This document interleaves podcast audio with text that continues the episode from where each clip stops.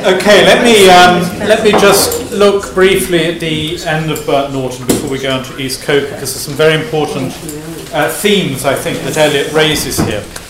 In part two of Burnt Norton, we have this uh, idea of garlic and sapphires in the mud. Section two of this is very key, I think, uh, to Burnt Norton, because of the one word that emerges, dance. And dance is an important word in, in four quartets. And this comes from the idea, and it's very much a sort of medieval uh, theological idea, that um, creation is a dance. Uh, and that if you're a dolphin, or a raspberry, or Elizabeth Foy, uh, whoever you are, you're, you're taking place in this great choreography of the universe the great dance of creation. Dance then wherever you may be. I am the Lord of the dance. Okay. So um, this dance is, um, like all dances, a pattern. It is a celebrated pattern of energy. And, and so we all have our steps to play in this dance. And your life will be liberated when you learn the steps. So, dance absolutely key. But let's not just think about do- uh, dolphins and you know macaws and um, dogs. He mentions things like the dance along the artery, the circulation of the lymph.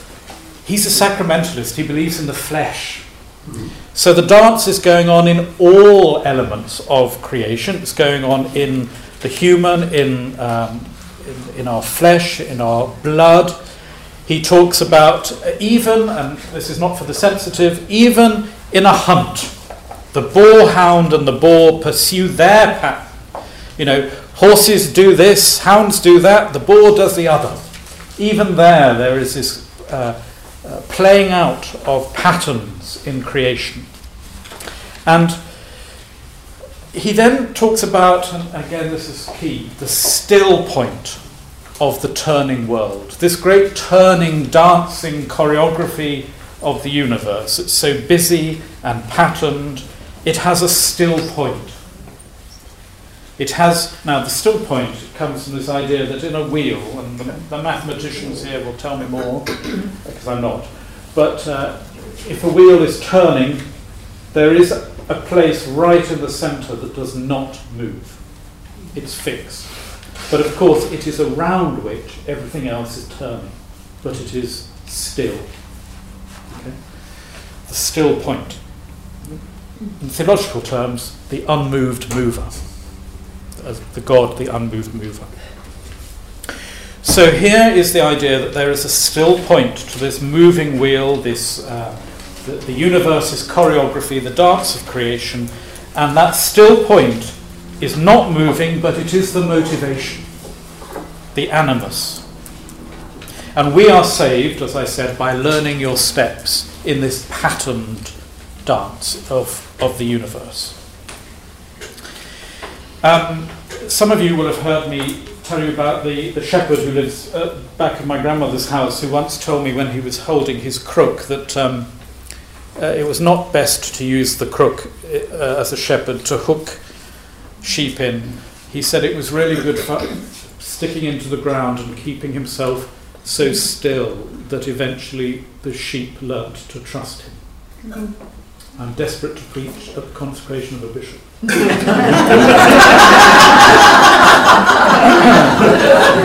to use that image.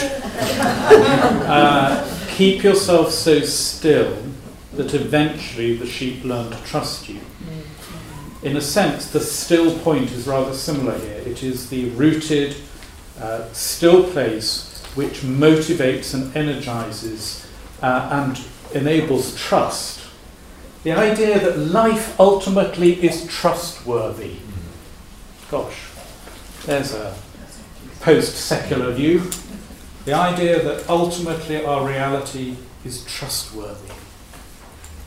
There's the still point. And um, how do you get to this still point? Which is, he says, neither flesh nor fleshless, neither from nor towards. At the still point, there the dance is. but neither arrest nor movement. And do not call it fixity, where past and future are gathered. The dance is everything there is, but everything there is is not haphazard. It's not haphazard. And he would say, I think, that, that postmodernism or uh, the world that was fracturing in the two world wars, you started to see reality in the world like a jigsaw. Little bits of, and pieces that you could, you could scrutinize and look at and play with, and they're all laid out. Uh, and he's got this idea that actually, no, it's more like a work of art. This huge dance, this huge canvas, where each plays its part and it's all centered in this still point. So he says uh, we need to uh, get in touch, as it were, with this still point. Uh, and how do we do this? Is there one still point, do you think, or are there several still points? Because uh, I think you yes. can go into a church and see an altar, yes. and there is your still, still point, point, around which the church moves. Yes. That could be lots of different things. Well, I think there are the moments which draw you to the still point. Yeah. So the rose garden, um, yeah. and, and there are other moments which come up here. But of course, what happens, he says, is that we're so distant from this, we're so distracted. So if you turn to section three and you go down into the um, looking at our lives and say a city, halfway down, well, let's say it's about line 10 down section three of Burnt Norton, only a flicker over the strained, time ridden faces, distracted from distraction by distraction, filled with fancies and empty of meaning. Tumid apathy, with no concentration, men and bits of paper, whirled by the cold wind that blows before and after time, wind in and out of unwholesome lungs, time before and time after. Filled with fancies and empty of meaning. We've got lots to live with and nothing to live for. Frightening men and bits of paper. so, what do you do? Go down section 3 descend lower. Descend only into the world of perpetual solitude. World, not world, but that which is not world. Internal darkness, deprivation, and destitution of all property, desiccation of the world of sense, evacuation of the world of fancy, inoperancy of the world of spirit. This is the one way. He takes up the idea of the mystics, particularly St. John of the Cross, that, as it were, the way upward is down. That you descend and you divest. That you, uh, as he says, desiccate the world of sense, you evacuate the world of fancy. Property, gosh, that's a really important thing, isn't it? Something we, we invest in and shows that we are. Uh, we have it, therefore we are. No. All that's got to somehow be subverted. And we have to begin uh, a descent. And he talks uh, as if you're going down into the tube. and I thought about it today as I was going down and down and down to the Docklands Light Railway. I thought I was never see air again. go down, go down into the into the depths because it is the way up to the still point. And then section four, by the way, section fours of every of every um, quartet are the little lyric piece. They're usually shorter and they're very lyrical. And here you have time and the bell have buried the day. The black cloud carries the sun away. Will the sunflower turn to us? Will the clematis stray down, bend to us? Tendril and spray, clutch and cling. This buried, this buriedness of those time ridden, bored faces, distracted by distraction. But then, if yew can see the pattern, if you can see the dance, if you get that unattended moment of the sunlit pool, he says, chill fingers of you be curled down on us after the kingfisher's wing has answered light to light and is silent The light is still at the still point of the turning world. He talks at one point about having seen a kingfisher. And of course, kingfishers in the, in the Greek myths are the halcyon birds that uh, inaugurate uh, spring. This kingfisher is another little moment that flies in and out in this shaft coloured life where you actually, th- those sort of dark and dismal and distracted faces, if they could see it, if they could capture it, the still point would come back into view. And then in five, uh, and uh, again, I'm just rushing through this just to so that we see the Burnt Norton, how it leads into East Coker. Words move, music moves only in time, but that which is only living can only die. Words after speech reach into the silence. So, this is the poet's job of reaching into the silence towards this still point. And he says, the stillness as a Chinese jar still moves perpetually in its stillness. What does that mean? Well, think of a Chinese jar, the beautiful porcelain, just so still. That lovely line, I think. Who is it? Is it Larkin who talks about that vase? And yet, the Chinese jar full of busyness, those blue patterned dragons playing on that. So it's busy, it's busy, it's busy, it's chaotic, it seems cut, but it's patterned and it's still. If only you could stop and look at it. All is always now. Word strain. He's trying to, he's trying to communicate this to us. But my goodness me, we're down in that tube. we're bubbling along, hidden behind our books and our papers, not looking at one another. So words strain, crack, break under the burden, slip, slide, perish, decay with imprecision, will not stay in place.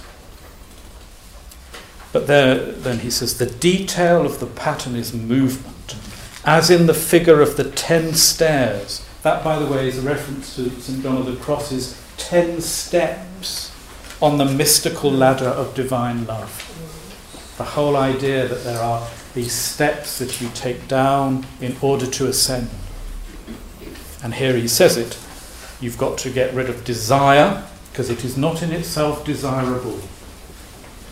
Desire for the, the temporal things. If I have it, then I am. If I have it, then I'm like them. No, love is itself unmoving, only the cause and end of movement, timeless and undesiring. So then we, this leads us into East Coker, the second of the quartets. East Coker is a small village near Yeovil, and it's the place where Eliot's ancestors lived and from where they emigrated, actually, originally to the New World about 1669. Uh, and that was an event, by the way, in the Eliot family, which was both an end and a beginning. it ended their English life but began their new life. And East Coker is reputed to be the place of origin of the family of Eliot's namesake, Sir Thomas Elyot, who Eliot quotes in this quartet. It's also, by the way, where Eliot's ashes lie um, with uh, one line on it. Uh, my end is my beginning. Um, and so this house in East Coker suggests a new beginning and also the circularity of time. But Mary, Queen of Scots' line, uh, which you, I think she's supposed to have said this on the scaffold, um, that uh, in my end is my beginning at the beginning of East Coker is inverted. In my beginning is my end. What, what does that mean? In my beginning is my end. What, how do you read that? Something has to end. Oh, oh. yes. Something has to end before something can begin. Something has to end before it can begin. Yep. So, yep. Something has. Birth and death. Birth and death in my beginning is my end. As soon as I'm born, I'm going to die. Mm-hmm. You are, we are mortal. We are time bound. Yeah, Richard. Journey of the Magi. Journey of the Magi. We came, we came to witness both birth and paraphrasing, but also a death. Indeed, and also a death, and so you end up not being at ease in the old disposition. Mm-hmm. Exactly. Yeah. Does it come back to the destiny, the telos, you know, sort of in my beginning is my end, sort of yes. start my destinies? Yes, so uh, in my beginning is my purpose. Mm. My end purpose is my destiny. So it's not in my beginning is my dead end, but is actually exactly the opposite. It's the end that opens for me who I am. I know that when Cardinal Hume was head of Ampleforth, the parent asked him, What do you prepare the boys for? And he said, For death. Yes, yes. And, and you'll find later on that Eliot was very struck by that idea of death, the point of death being spiritually crucial, because he, he talks about the Angelus, which ends, Pray for me now at the hour of my death. And death is infused in this work all, all the way through. So, in my beginning is my end, it says, in succession houses rise and fall, like East Coker, but houses, of course, can also mean um, dynasties. The House of York, the House of, uh, of Lancaster. They fall, crumble, are removed, destroyed, restored. Um, he repeats it halfway down In my beginning is my end. Now the light falls across the open field. This is rather hypnotic. Now the light falls across the open field, leaving the deep lane shuttered with branches, dark in the afternoon, where you lean against a bank while a van passes, and the deep lane insists on the direction into the village in the electric heat, hypnotized, waiting for the early owl, it says. Uh, and then we get a dance. Hmm. Interesting. Uh, where we suddenly land in the 17th century, and it seems that it's a sort of nocturnal village dance going on. The weak pipe and the little drum, and see them dancing round the bonfire. And then we go into the 17th century language. By the way, this is a quote from Bishop Lancelot Andrewes, who was Bishop of Ely in Winchester. In dancing, signifying matrimony, a dignified and commodious sacrament, two and two necessary conjunction holding each other by the hand or the arm, which betokeneth concord. Well, as in the sacrament, so of the, of the creation which we were just looking at, this dance, this patterning, um, round and round the fire, leaping through the flames. And of course, dance signifies matrimony here, and that is a patterned, joyful give and take, a playing out of the motions of love which is what we've just been looking at in Burnt Norton, the whole creation, playing out its patterned love. It's solemn, rustically solemn, and in rustic laughter, lifting heavy feet in clumsy shoes. Here are these sort of clodhoppers, mm. dancing with earth feet, loam feet, in country mirth. I.e., they're, they're in the earth, they're earthy, but they're solemn. This is joyous, and it is, says Eliot, freighted with significance. If only you could see what was really going on here, you would see the still point again. Keeping time, he says. Can you see that? Keeping time, keeping the rhythm in their dancing, as in their living, in the living seasons, the time of the seasons, the time of milking and harvest, the time of the coupling of man and woman. This is starting to sound like the book of Ecclesiasticus. There is a time, there is a time. And then he says, just before the, uh, the end of uh, 1, dawn points. Points is a really important word in the four quartets. All these patterns, these moments, these um, times of uh, intensified understanding are pointing this is the sacrament of the present moment, it used to be called. I don't hear that much anymore. But the sacrament of the present moment, the moment is pointing. And another day, he says, prepares for heat and silence. And he says at the end of one, I am here or there, or elsewhere. In my beginning. Wherever and whenever we are, the overwhelming questions stare at us. Who's reached the end? We're all in our beginning, aren't we? We're all in our beginning. No matter how old you are, don't you feel you're in your beginning?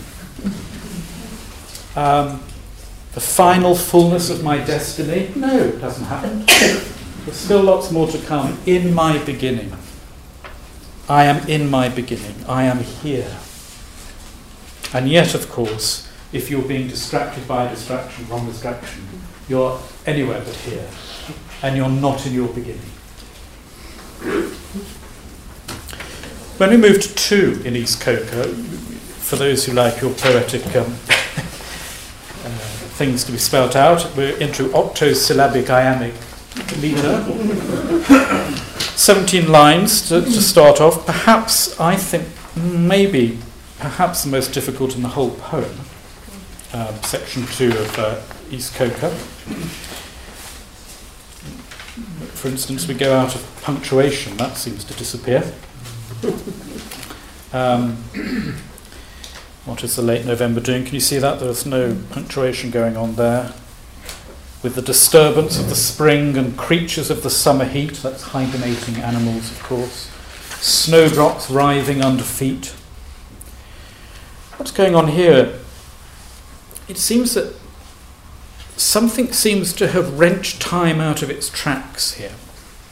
Snowdrops writhing, hollyhocks that aim too high, red into grey and tumble down, late roses filled with early snow, thunder rolled by the rolling stars.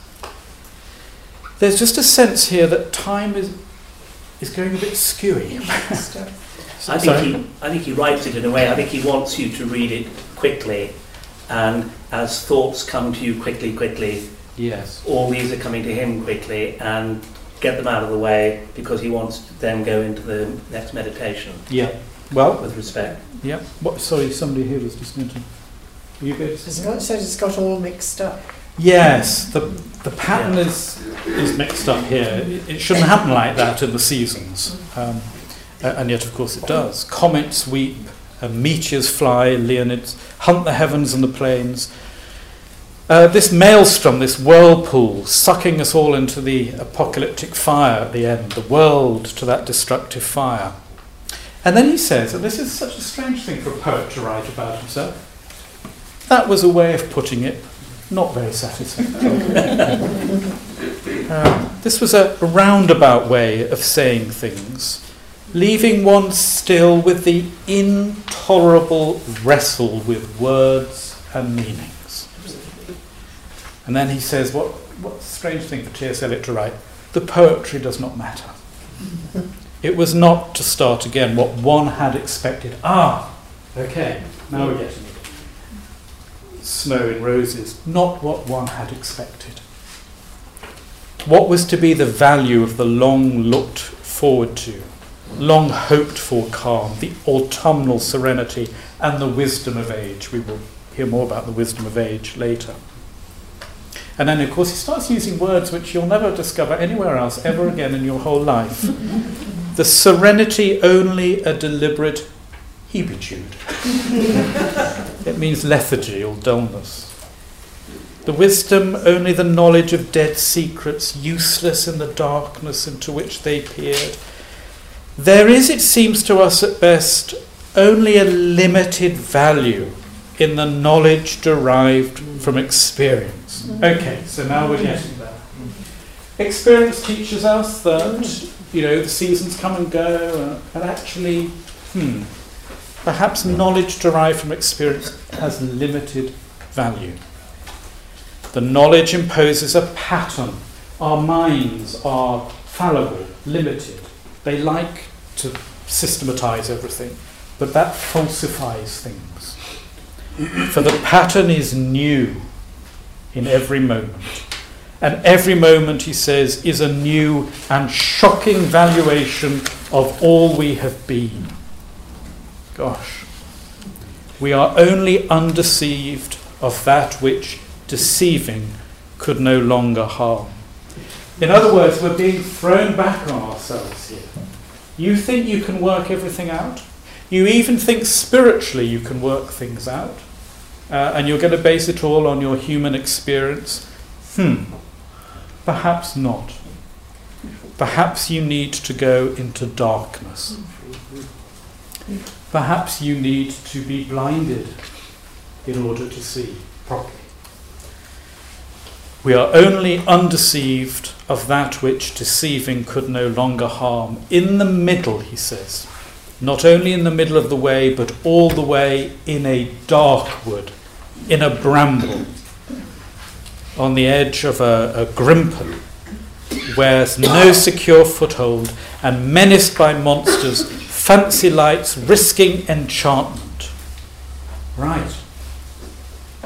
So this is sounding a bit painful, a bit risky. Human beings, if they're going to get a bit nearer to reality, capital R, are not just going to be able to sit in a study and work it all out. They can't look out of the window and work it out. This involves being menaced, risking enchantment. Do not let me hear of the wisdom of old men, but rather of their folly, their fear of fear. Because you can be using your brain and think you're being totally rational and you've got it all sorted out, and actually you could be a person of fear. and that will affect the way you're uh, understanding everything. Their fear of possession Old men. What, what, old, what are old people fear? What do they fear? What do you fear if you're elderly? Death. Sorry? Death. Death and loss of control. Loss of control. Being possessed. Mm. By who? By the care home? By the nurse? By dementia? Mm. Yeah. Their fear of fear, their fear of possession, of belonging to another. You cut loss of control. Mm. You can't do it yourself. I belong to another, or their fear of belonging to others. Why can't I actually say what I really think? Why do I always have to do what others want me to?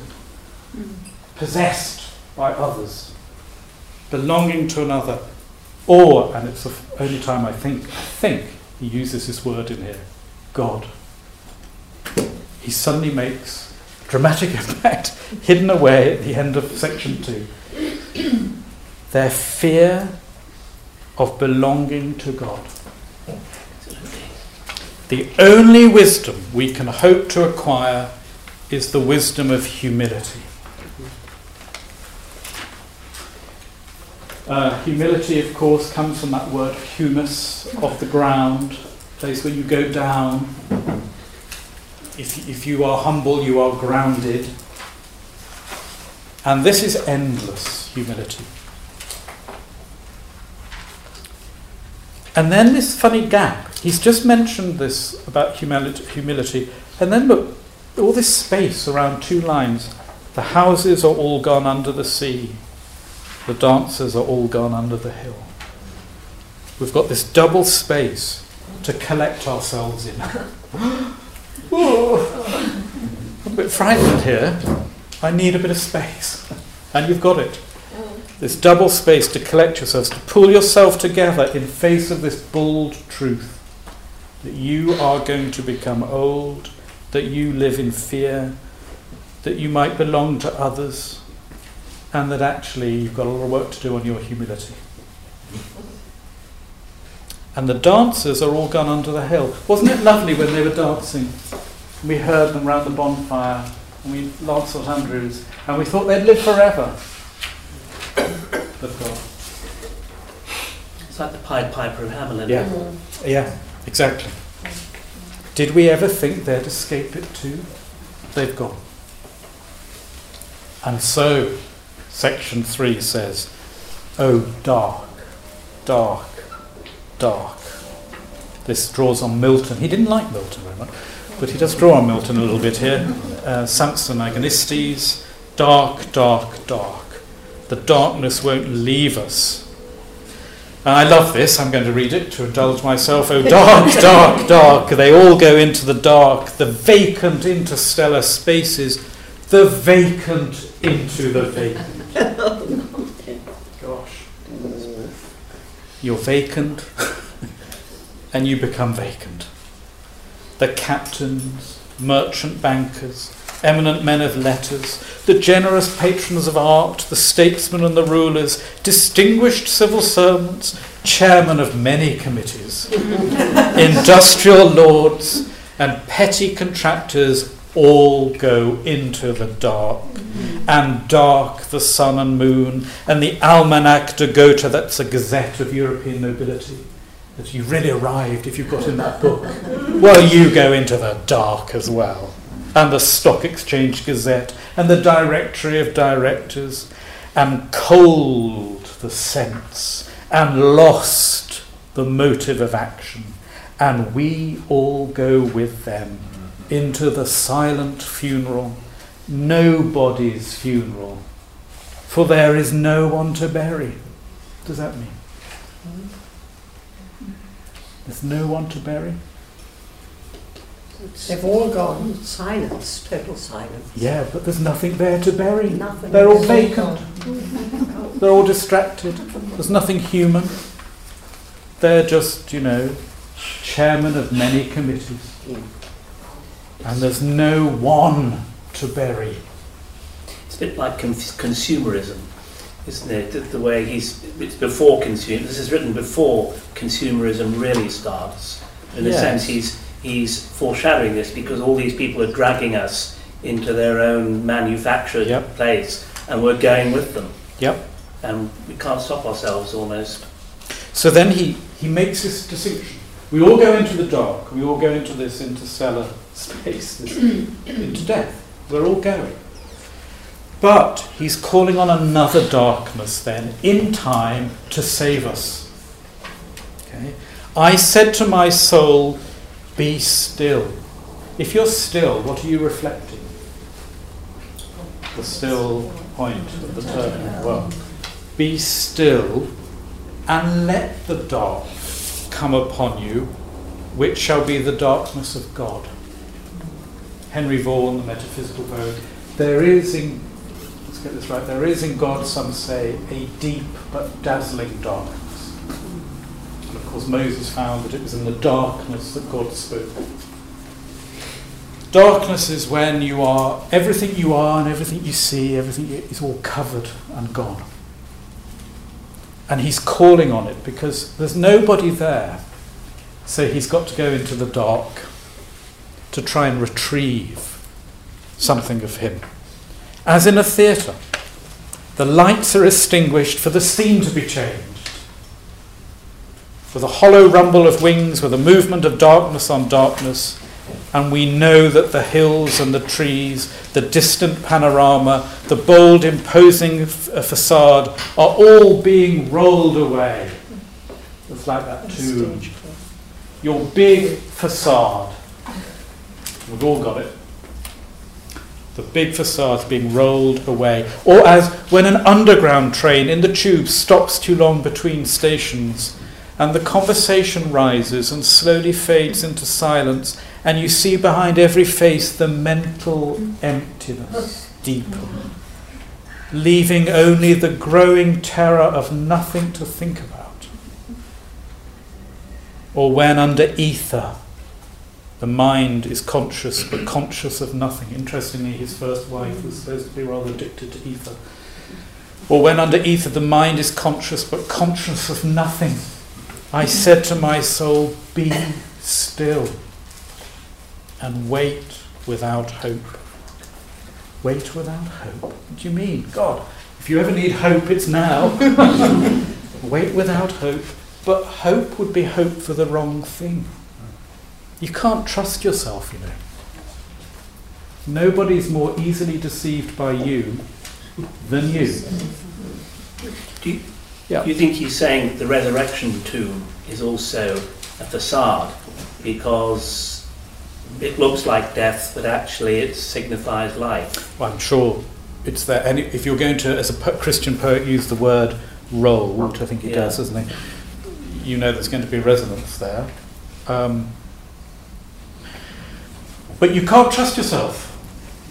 nobody's more easily deceived by you than you. And that's why you know, some of the saints have said, who was it? Saint Teresa of Avila I said that there will be more tears spilt in heaven oh. over the prayers that God answered than the ones that He didn't. C.S. C.S. Lewis put it another way. He said, "We will spend eternity thanking God for the prayers He didn't answer." you cannot trust yourself. Uh, you've got to be still and wait. Therefore, without hope, for hope would be hope for the wrong thing. Wait without love, because love would be the love of the wrong thing. There is yet faith, but the faith and the love and the hope are all in the waiting. Wait without thought, for you're not ready for thought. So the darkness shall be the light, and the stillness the dancing. To, I'm just carrying on down into the second little section there. You say I'm repeating something I've said before. I shall say it again. shall I say it again? Yes. I, he says, shall I say it? Can I say this again? Of course, time's passed, so it's mm. different me already. Different words.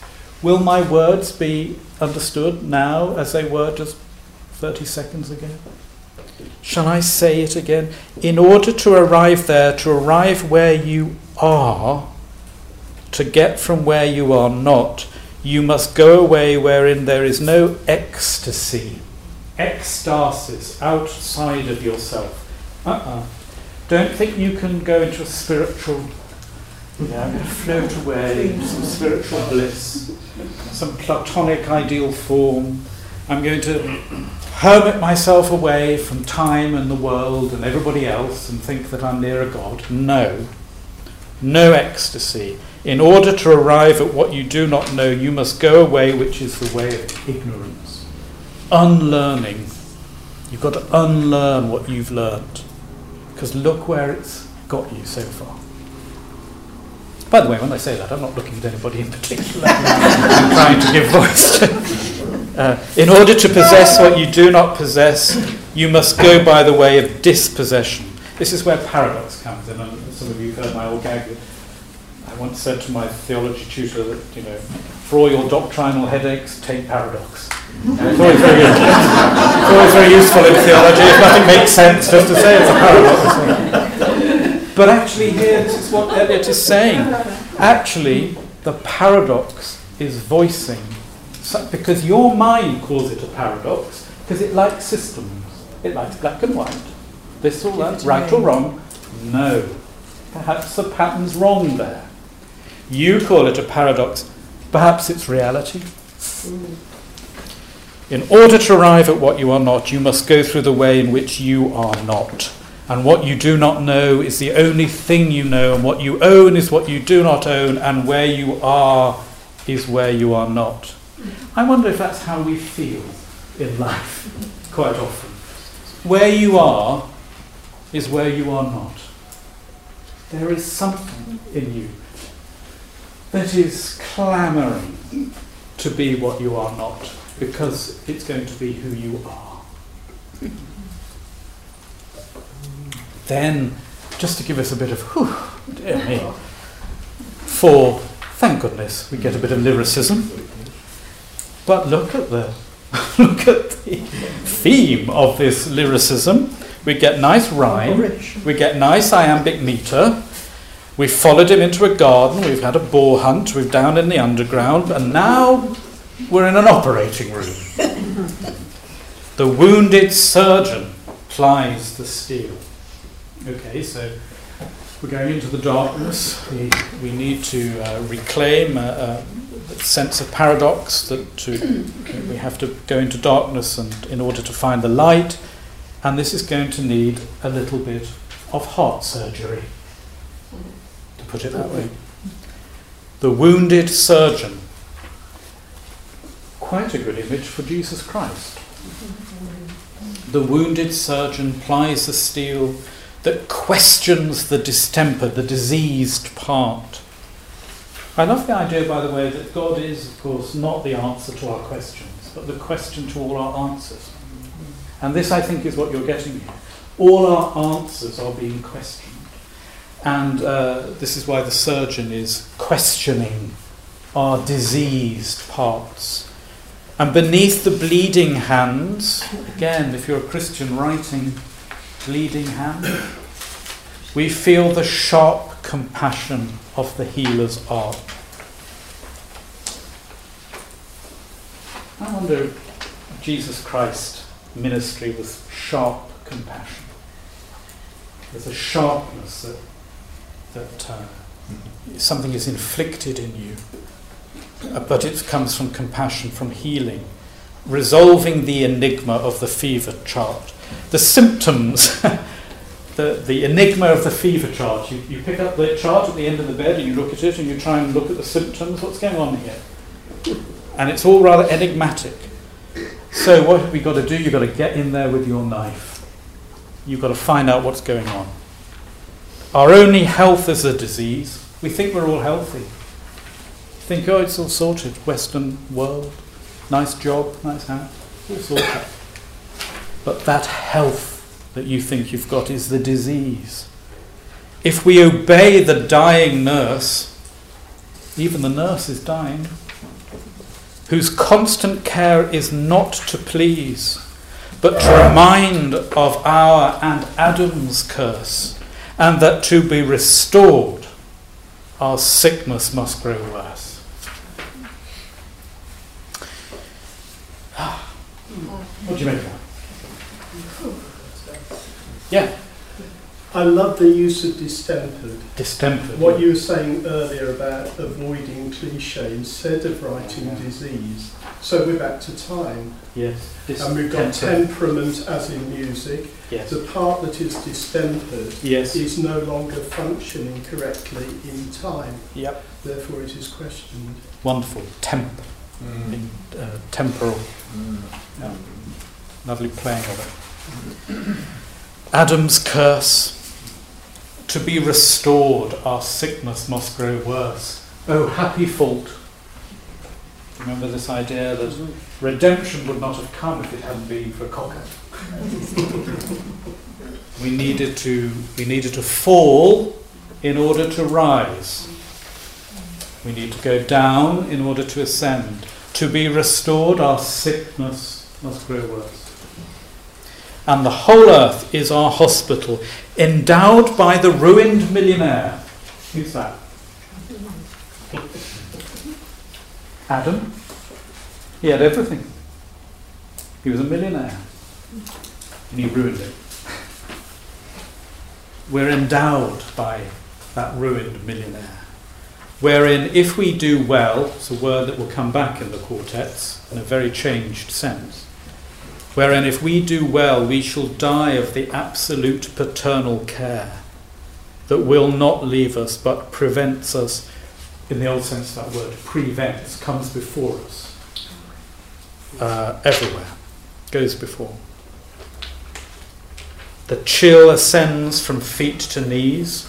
That's, by the way, um, Mistress Quickly uh, reporting on um, Falstaff's death bed remember that? Uh, was, uh, the, the chill is ascending from feet to knees.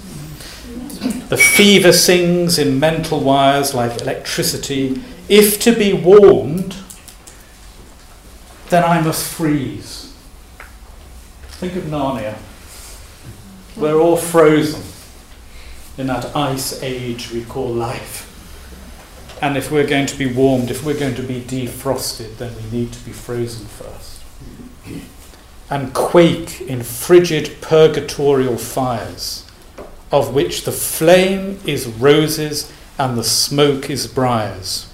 So, we need to be burnt, a bit like metal. We need to be, uh, we need to enter a sort of purgatory. Um, we need to be refined, thank you. Smelted. Smelted. Yeah.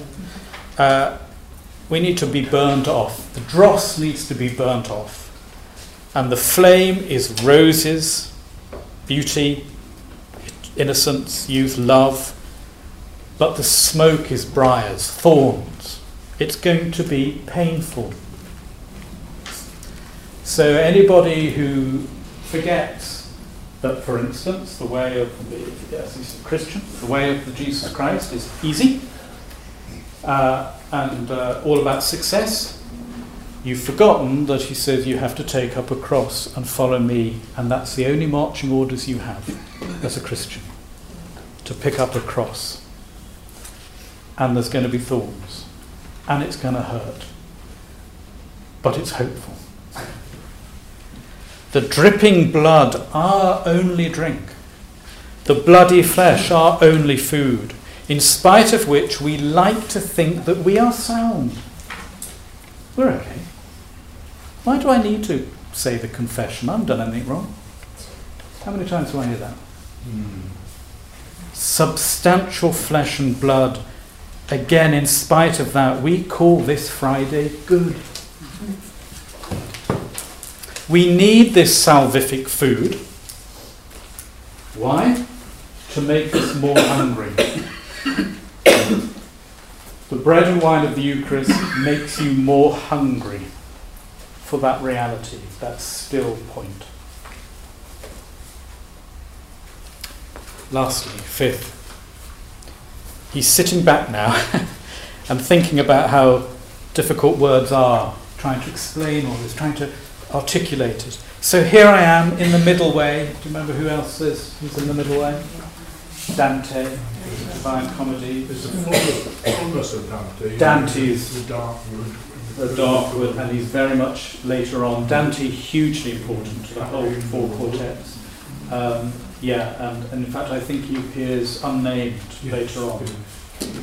Um, so here I am in the middle way, having had 20 years, 20 years largely wasted, the years of l'entre-deux in between the two wars, trying to use words, and every attempt is a wholly new start and a different kind of failure because one has only learnt to get the better of words for the thing one no longer has to say, or the way in which one is no longer disposed to say it. And so each venture is a new beginning. I love this a raid on the inarticulate. Gosh, if you ever want to say what a poet does, they try and make a raid on the inarticulate with shabby equipment, always deteriorating in a general mess of imprecision of feeling, undisciplined squads of emotion. Eliot hated emotional poetry. He said poetry should not be about, you know, letting it all hang out. You know, oh, here I am, just love it. No, purify it, tighten it. Don't be indulgent. Be concerned with reality. And what there is to conquer by strength and submission submission, I think, means making your words submit to what's true. Um, by men whom one cannot hope to emulate. I think Dante is, is in his mind here, so is Virgil, Homer, Shakespeare, and so on. There's no competition. And then uh, at the end of five, let me just read out the end of five. Home is where one starts from. As we grow older, the world becomes stranger, the pattern more complicated of dead and living. Not the intense moment isolated with no before and after, but a lifetime burning in every moment. And not the lifetime of one man only, but of old stones that cannot be deciphered. So it's not just me ranting on, it's not T.S. Eliot or Mark Oakley going on about these things old stone, Stonehenge, Karnak, Angkor Wat, Aztec pyramids. What were they trying to voice? The great still point, the great mystery behind time, the whatever it is that is. Old stones, there's a time for the evening under starlight, a time for the evening under lamplight, the evening with the photograph album, Love is most nearly itself when here and now cease to matter. Old men ought to be explorers. Here or there does not matter. We must be still and still moving into another intensity for a further union, a deeper communion through the dark cold and the empty desolation The wave cry, the wind cry, the vast waters of the petrel and the turquoise, in my end is my beginning. He changes it round. Learning, uh, leaving the familiar and the firm. So we, we, we've entered into water here, haven't we? The vast waters, and he'll pick that up in the next quartet.